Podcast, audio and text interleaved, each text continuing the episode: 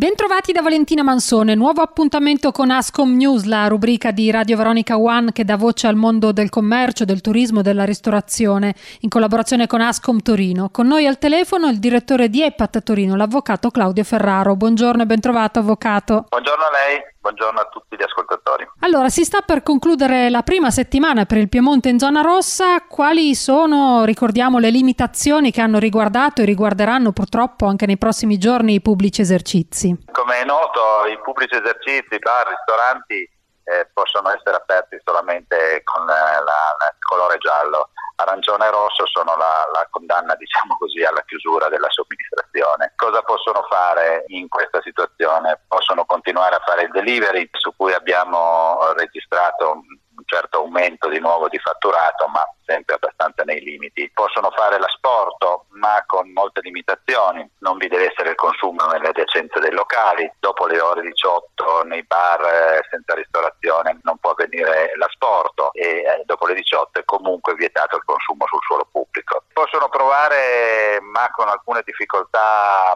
chiamiamole amministrative piuttosto forti, a riconvertirsi in eh, mensa aziendale laddove ci siano del, un'azienda che abbia bisogno di questo tipo di servizio. Però, come dico, è, è, piuttosto complicato dal punto di vista amministrativo, la regolamentazione varia da comune a comune, non possono più fare l'asporto al pubblico e non possono rivolgersi alle partite IVE. Quindi, insomma, queste sono limitazioni molto, molto forti. Tra l'altro si avvicina Pasqua, eh, quale scenario si prefigura?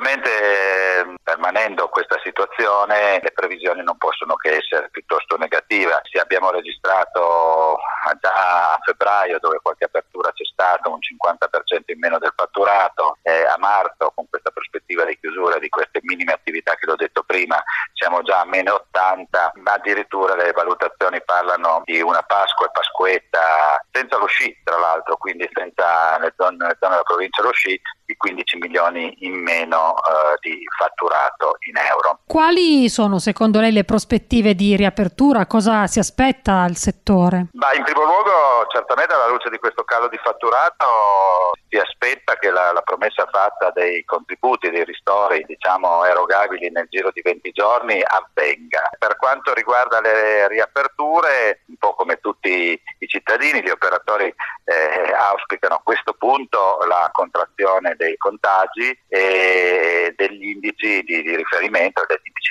tecnici di riferimento che permettano di ritornare in zona gialla, semmai eh, se possibile, come era un'istanza molto forte anche precedentemente fatta con l'apertura serale. Auspicano peraltro che ci sia anche una presa di coscienza di non intraprendere iniziative che porterebbero a confermare la chiusura degli esercizi, come è stato scritto recentemente sui giornali, che è stato proposto i due metri di distanza. Due metri di distanza non sono negli esercizi pubblici, non permettono di esercitare alcuna attività. Immagino che eh, anche per la vostra categoria l'auspicio sia quello di velocizzare la campagna vaccinale. Assolutamente, assolutamente. Ormai anche gli operatori si sono convinti che la, l'unica vera speranza è che la campagna vaccinale funzioni, che abbia la sua efficienza e che sia anche garantita comunicazione evitando le cose che eh, si sono verificate ultimamente con questi timori. Tra l'altro le associazioni come Ascom eh, o anche le aziende si sono proposte le discoteche, ad esempio, che sono aziende di grandi dimensioni, chiuse da un anno, si sono proposte di diventare anche sedi per operare, per permettere la somministrazione delle vaccinazioni. Bene, siamo in chiusura. Eh, io ringrazio l'avvocato Claudio Ferraro, direttore di EPAT Torino. Avvocato, grazie, alla prossima. Grazie a lei e arrivederci.